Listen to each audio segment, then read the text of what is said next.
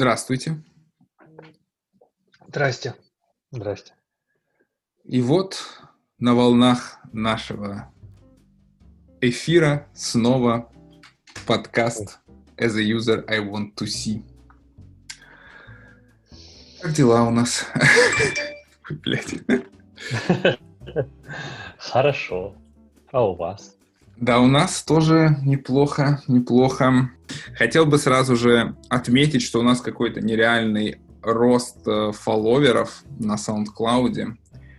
Плюс 50 фолловеров примерно за последнюю там, неделю. То есть всем, всем э, новым слушателям большой привет. Напомним, что у нас есть помимо SoundCloud еще телеграм-канал, в который можно подключиться и быть всегда первыми, кто получает новые выпуски, какие-то там новые интересные новости. А также там есть чат при этом телеграм-канале, где можно обсуждать различную BA-тематику и прочее. Да. Вот. Ну и, конечно же, не забывайте, что там есть еще такая кнопочка Support, as a user I want to see podcast, это значит, что нас можно поддержать на Патреоне чеканной монетой. Да, чтобы поддержать на нас штанишки в это тяжелое время. Да, это правда.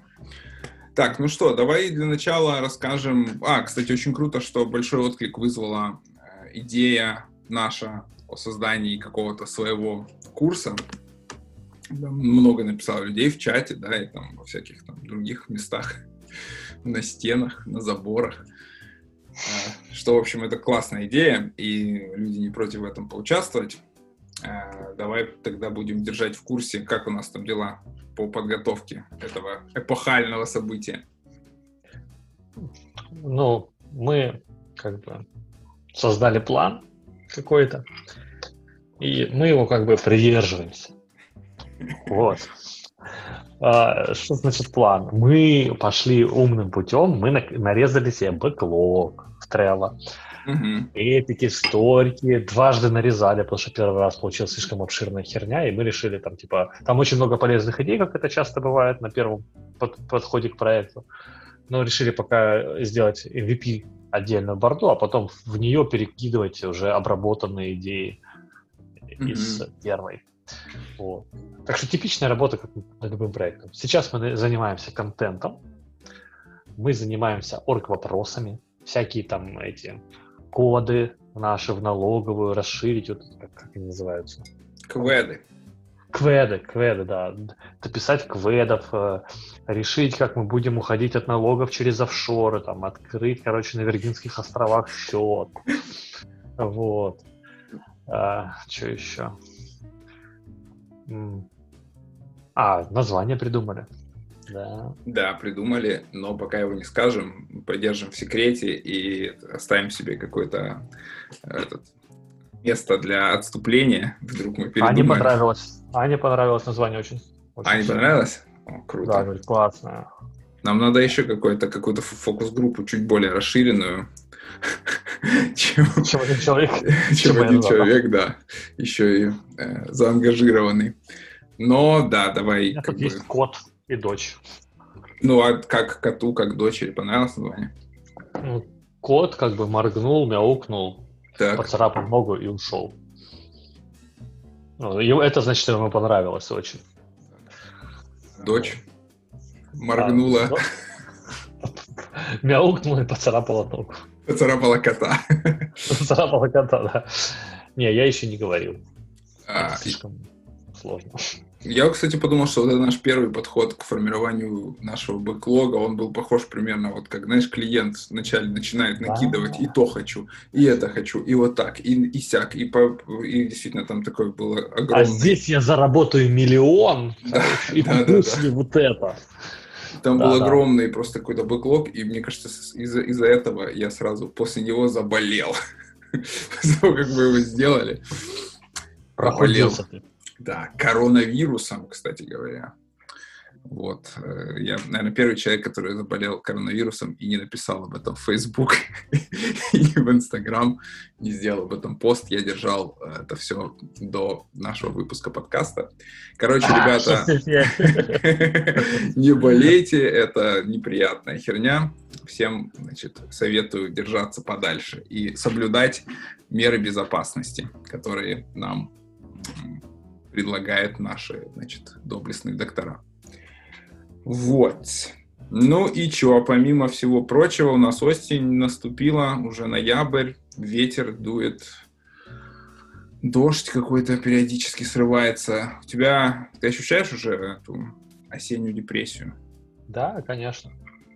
А в, в требованиях она как-то проявляется?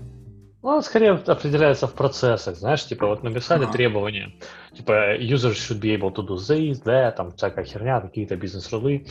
Но мы не заводим дефекты, мы просто говорим, ну не судьба. Ух ты. Ну не работает оно так, мы не...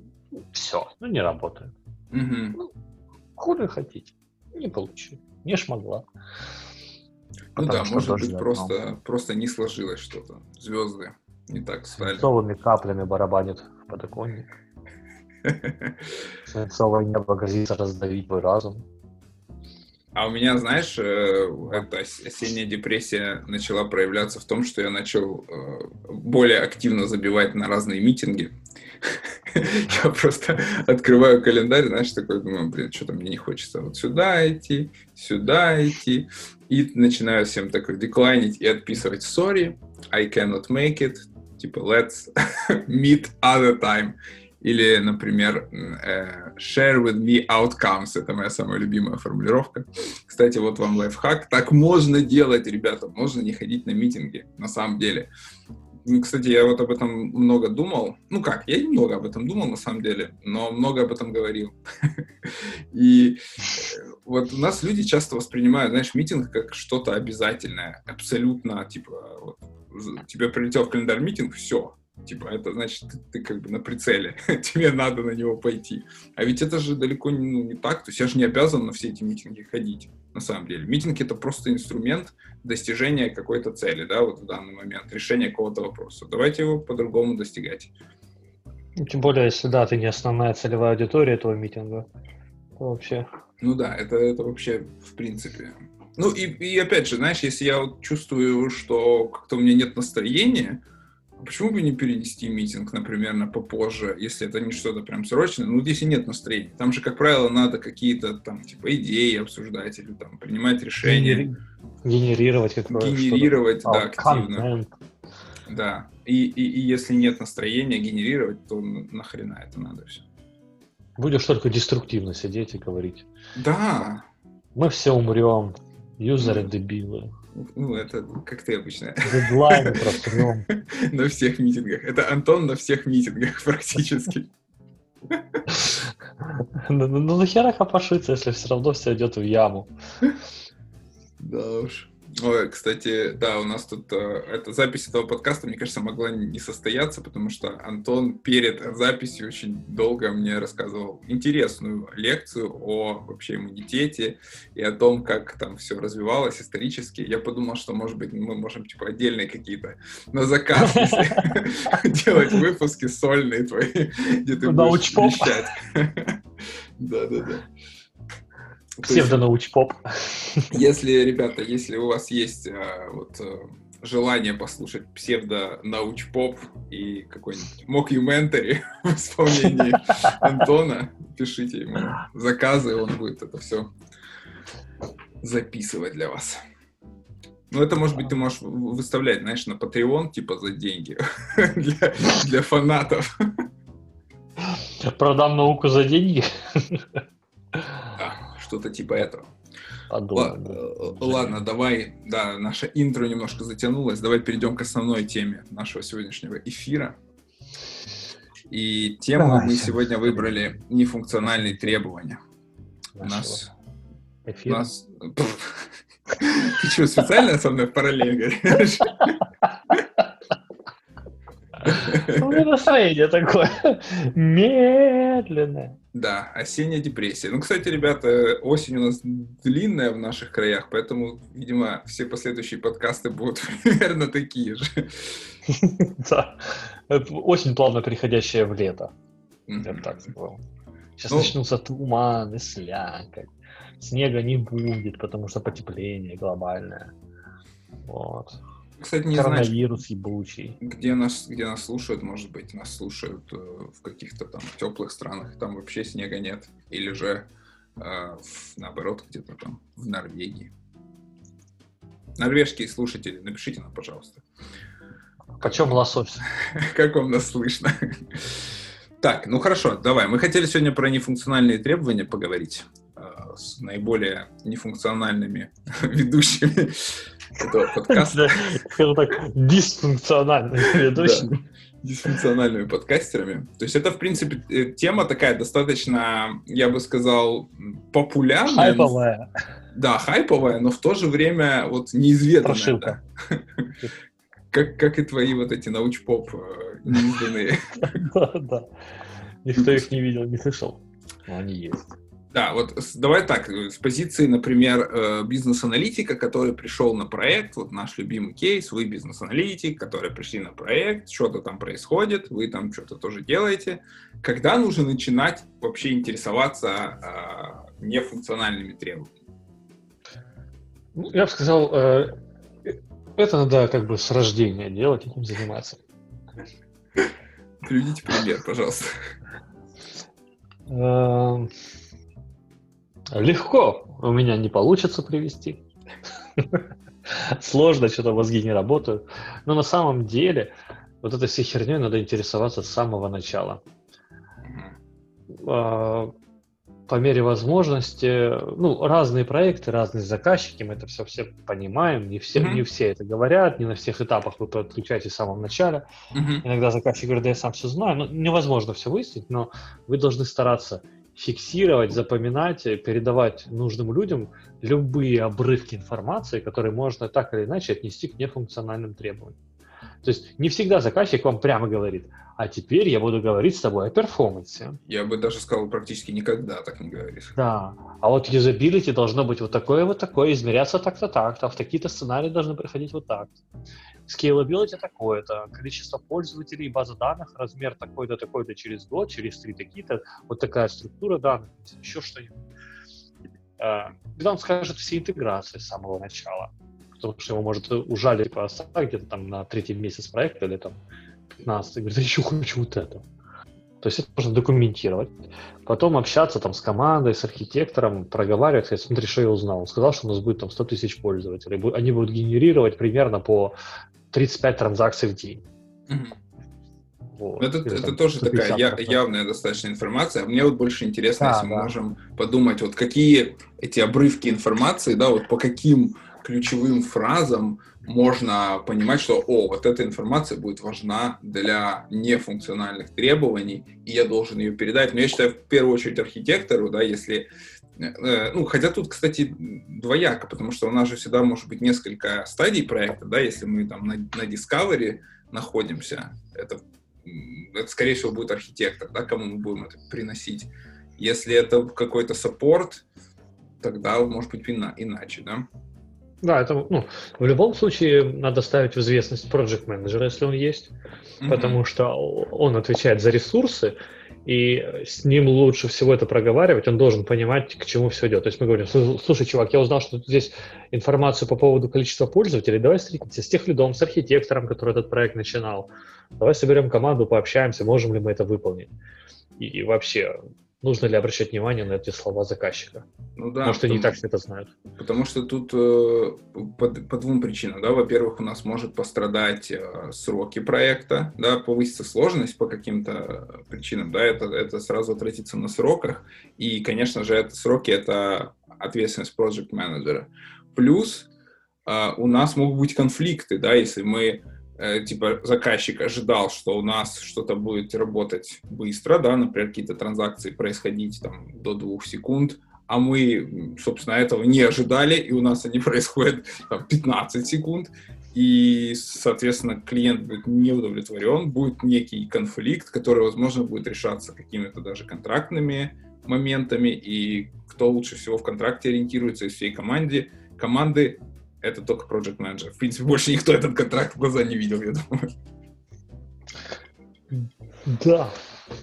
Тут я вот подумал, что иногда я сам не сам, не сам, иногда сам я не собираюсь с самого начала. Ну, Конечно. Ну, бывает просто не до этого. Или там э, и, ну, все как бы знают основные э, контуры того проекта, который нужно делать, это просто потому, что тебя подключили не в начале, и уже нет смысла спрашивать. Просто это надо потом ретроспективно и все равно как-то собирать, выяснять. Mm-hmm. Ну, например, самое как бы ключевое, что нужно понимать, когда функциональные требования, что они должны жить у вас в голове сценариями определенными. Mm-hmm. Ну, то есть не просто сформулировано, у нас должен быть высокий перформанс, 3 секунды. Конечно. А должен быть конкретный сценарий, типа юзер должен иметь возможность сохранить транзакцию и продолжить работу в нашей системе там, в течение трех секунд.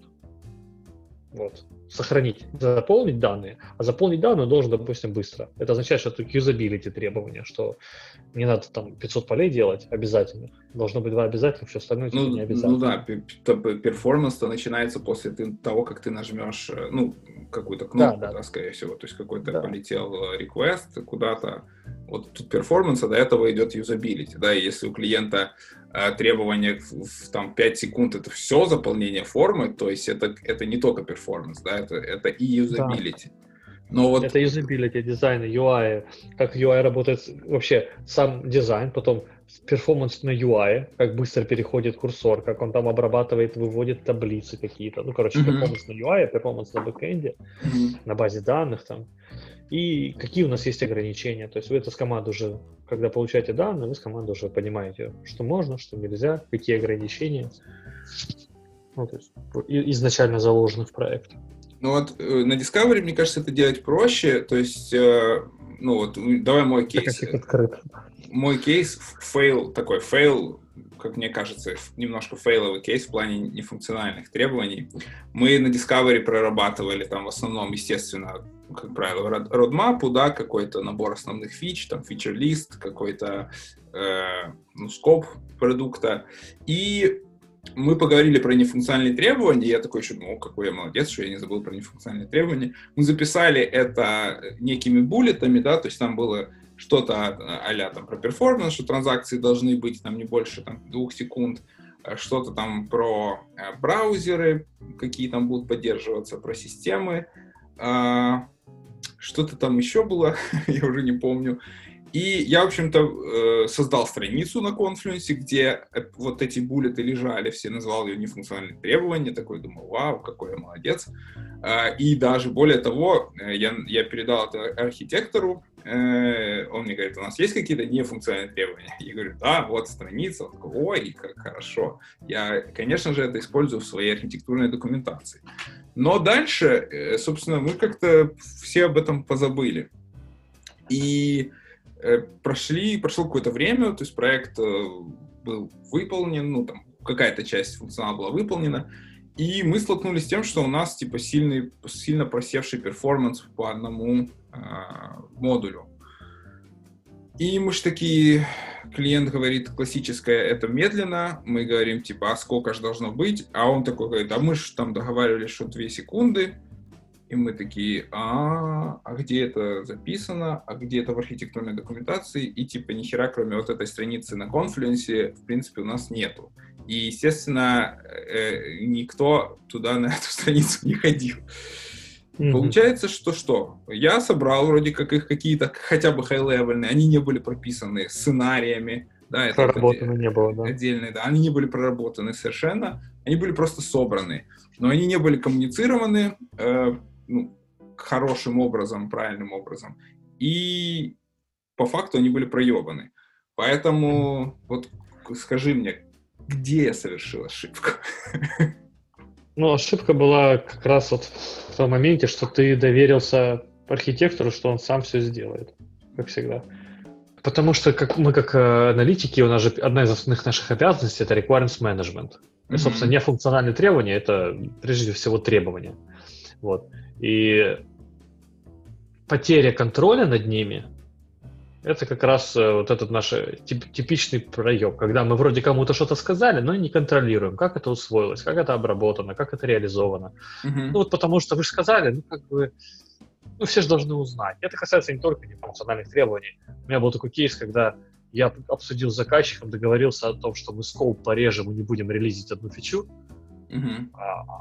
И вроде переписка была, и даже руководство этого заказчика было, ну, этого конкретного человека было в переписке, но это не было донесено, типа, знаешь, я не увидел ответа в глазах а, руководства, чтобы, типа, меня услышали. Знаешь, как с детьми иногда разговариваешь, такой глаз, взгляд стеклянный, ну, или с командой, например.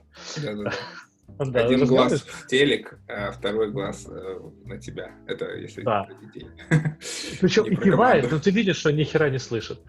Вот и вот пока ты такой, эй, эй, я тут, и тебе не скажут, да, я понял, я это сделаю, и он повторит, что, о чем была речь, вот до тех пор это означает, что информация не дошла до получателя.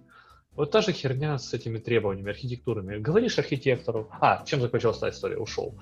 А потом э, нашему руководству, руководство заказчика говорит, а где эта фича? Мы такие, ну, вроде вот в бэклоге ее не было. Mm. И мне пишет, и мне наше руководство уже пишет, потому что пошла эскалация, типа, а где это, что это? Я такой сначала обосрался, а потом э, говорю, так вот же, мы же договаривались там с этим парнем, вот мы с ним переписка, вот в этой переписке стоит это руководство, и все равно меня сделали виноватым, хотя это не совсем правильно, но я понимаю, о чем речь. То есть я хоть и договорился с э, конкретным продукт-оунером, mm-hmm. но продукт-менеджеру я должен был сделать все, чтобы мой продукт-оунер со стороны заказчика пошел к своему продукт-менеджеру mm-hmm. и объяснил, что происходит. То есть я понимаю, что это как бы не моя задача, и у меня все попа была прикрыта, как бы чисто формально, но у нас же неформальная работа, правильно? Как бы даже не по трудовому соглашению работаем. Вот. То есть эти все формальности, они не соблюдаются, поэтому и как бы понятно, что это не, не, не напрямую моя ответственность, но после этого я пересмотрел бы подход к работе и начал добиваться, что если я, до, если я знаю, что кто-то со стороны заказчика, не мой, не, не, не, не мой непосредственный contact person, а какой-то там в стороне, mm-hmm. то я должен сделать так, чтобы тот человек все узнал, и я получил фидбэк. Не знаю, письмо, отписку, кивок головы в интернете, после которого я в Meeting Minutes напишу, что такой-то, такой-то тоже в курсе чтобы не было да. возможности потом съехать. Вот. И то же самое произошло с э, нефункциональным требованием. Ты отдал архитектору, он такой, круто! И ты, наверное, такой сидел, думал, ну, я не буду трогать, он, наверное, так все знает, что я туда полезу, мне и своей работы хватает. Ну, ну, типа того, да, то есть это скорее тут даже вот стандартная отмазка, оправдание, точнее, всех бизнес-аналитиков. У меня до хера было и так работы по функциональным требованиям, и вообще там был бешеное какой-то, как всегда, э, эти, как они называются, авралы, и, конечно же, типа, я просто не успел, не, не, там, не проследил, но по факту вот, э, у меня, кстати, была ровно такая же ситуация, как ты сейчас описал, совсем недавно. У нас тоже была фича, о которой мы договорились, что ее вроде как не будет, несколько раз там на разных уровнях про это поговорили, но в итоге потом клиент спросил, а где эта фича? Э, мы такие, так мы же ее не сделали, а он такой, то как это так? У нас же даже есть макапы, говорит. я говорю, ну да, мы когда-то рисовали макапы, но мы от нее отказались, потому что так-то и так-то. И он говорит, нет, это было типа misunderstanding. И, ну, все были в шоке, в том числе и я, потому что мы, ну, прям, прям много раз про это проговорили, и все равно, блин, этот misunderstanding произошел. И я вот после этого, ну, блин, и ты говоришь, вот тебя сделали виноватым, меня не делали виноватым, но я чувствую, что все-таки я виноват, потому что эта роль бизнес-аналитика, который, ну, бизнес-аналитик должен да, да, за да, это да, отвечать. Да. То есть тут... Ну, просто э, там, да, у меня были чисто формальные разговоры, и мне там в appraisal это вписали. Причем, причем мне так забавно сказали, ну, это вообще общая наша, это общая наша вина. Я говорю, хорошо, это общая вина, почему мне в appraisal это написано, раз это общее, ну, как бы общая недоработка. Твой просто ну, ближайший appraisal был, надо куда-то было записать. Не, на самом деле я понимаю действительно, что вот, вот я понял, в чем моя ответственность, что так как мы все равно вендоры, да, поставщики. И как бы ответственность за нас, то как бы кто всрався, всегда не невістка. Поэтому да, да. завжди мы винні. Поэтому надо сделать максимум, который мы можем предусмотреть, чтобы этого не повторялось. Ну и вот э, несколько ключевых лайфхаков, которые я вынес. Значит, сначала э, из той ситуации с нефункциональными требованиями, может быть, пригодится нашим слушателям. Я в адженду э, намеренно всегда включаю пункт нефункциональные требования. Вот э, у меня идет такая заготовочка всегда, то есть я ее наполняю в течение дня, там типа, о, понимаю, есть какой-то вопрос, закинул э, в, в... Что там у тебя, звонок? Подожди. Давай. Да. Итак. В адженде.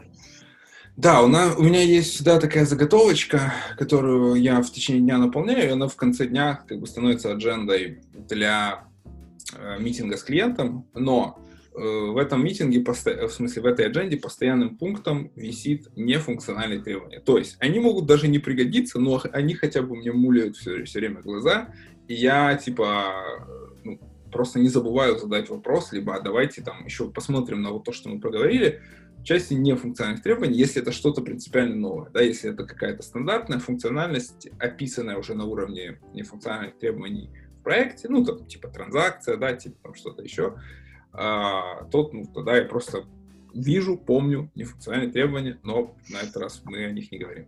И второй момент, это я, типа, уже прям дую на воду вот, на этом текущем проекте, и когда мне прям пишет клиент, а, в принципе, довольно straightforward такой ответ, типа, мы делаем так-то, так-то, и потом еще дает какой-то контекстик. И я читаю и такой понимаю, что этот контекстик с вот этим его straightforward э, ответом, он не сильно вяжется. И как бы что я могу сделать? Я могу, окей, у меня есть даже формальный письменный ответ, а я могу просто спокойно брать и делать. Но я теперь да, не, не спокойно не беру, не делаю, а все-таки вот на последнем там, митинге я говорю, слушай, я не, не понял, твоего ответа, потому что ты с одной стороны написал так, а с другой стороны написал так. Мы еще 40 минут говорили и докопались, что по факту он имел в виду не то, что как бы он написал. И это вот эти моменты, они очень важны. И они приходят, конечно же, с опытом и вот с этими всеми ошибками и фейлами. Но да. это мы сейчас немножко отвлеклись от нефункциональных требований. Э, Но поговорили. Немножко, они такие же, как и обычные требования, на самом деле. Ну, да, ну давай, может быть, как их Некоторые документировать. Потому что документировать О. их по-другому нужно. Да. А, в идеале их документировать, конечно, сценариями, те самые, mm-hmm. Теми mm-hmm. самыми, о которых я говорил. Эти сценарии хорошо накладываются на функциональность продукта. То есть у вас есть продукт, который как должен выполнять какие-то функции. Допустим, а, транзакция, да, у вас, у вас, допустим, должно сохраняться очень много транзакций. Э, вот, транзакционная такая mm-hmm. система. Там, не знаю, много платежек, mm-hmm. или там покупок и прочее, прочее. То это э, как бы основная функционал какая-то покупка, да, поиск и покупка. Mm-hmm. Выполнение покупки, поиска и прочее. То есть все какие-то транзакции, которые связаны, там, типа, добавить в корзину, купить из корзины и, и прочее. И найти что-то вот, то вам, а, конечно же, сначала все думаем про performance. Ну, performance можно описывать там тем же quality attribute сценарием по performance -у, что такая-то, такая-то, ну, там, любая транзакция, совершенная пользователем в системе, должна выполняться не менее чем за 3 секунды от 3 или там от 3 до 7. От 3 до 7. Вот. А вот остальные, их посложнее, их надо придумывать там quality и прочее, прочее. Вот что можно по отношению к, э, к usability вер... применить? Это сценарий, например, пользователь там или неопытный пользователь системы и со звездочкой, что значит неопытный пользователь mm-hmm. системы? Какая-то расшифровка, то есть о нашем юзере, кто он, типичный наш юзер. Mm-hmm. Должен, иметь, должен найти а, интересующий товар в нашем онлайн-магазине, не, доля, не более чем за сколько-то минут или секунд. Это потом mm-hmm. все надо в идеале мерить. Это мы сейчас говорим про идеальный мир, который замеряется. Но если вы это хотя бы запишете и потом проверите, что вы будете... Вы хотя бы должны это записать, чтобы использовать как ориентир для себя и для команды, что вы разрабатываете. Понятно, что сейчас все по шаблонам делается, ничего нового не изобретается с точки зрения онлайн-магазинов. Но это просто вот ну, пример онлайн-магазина. Ну, вот этот пример, он классный, но эта информация, она, скорее всего, не должна идти все-таки в требования, потому что э, тогда до тебя доебутся тестировщики и скажут, как я, блядь, это протестирую. Как мне, как мне это протестировать? Что ты мне написал? Как, как да. мне сказать, что, типа, паснут критерий? А тут мы можем написать assumption или constraint, что у нас нет доступа к юзабилити тестингу именно, когда юзеры тестируют. Помнишь, они mm-hmm. там сидят, на них камеры направлены. Ну, да, да, да, конечно. Да. А в чарке рядом стоит гавкают автоматчики. Вот. А, мы просто пишем, что мы этого проверить, мы это можем проверить только таким-то способом. Это все приходит с опытом э, именно вот оформления этих требований. Расскажу просто вот пример из жизни, который у меня был когда-то. Он очень показательный у меня был. Ну а показательный пример мы послушаем уже в следующей части. Это конец первой части. Спасибо, что послушали.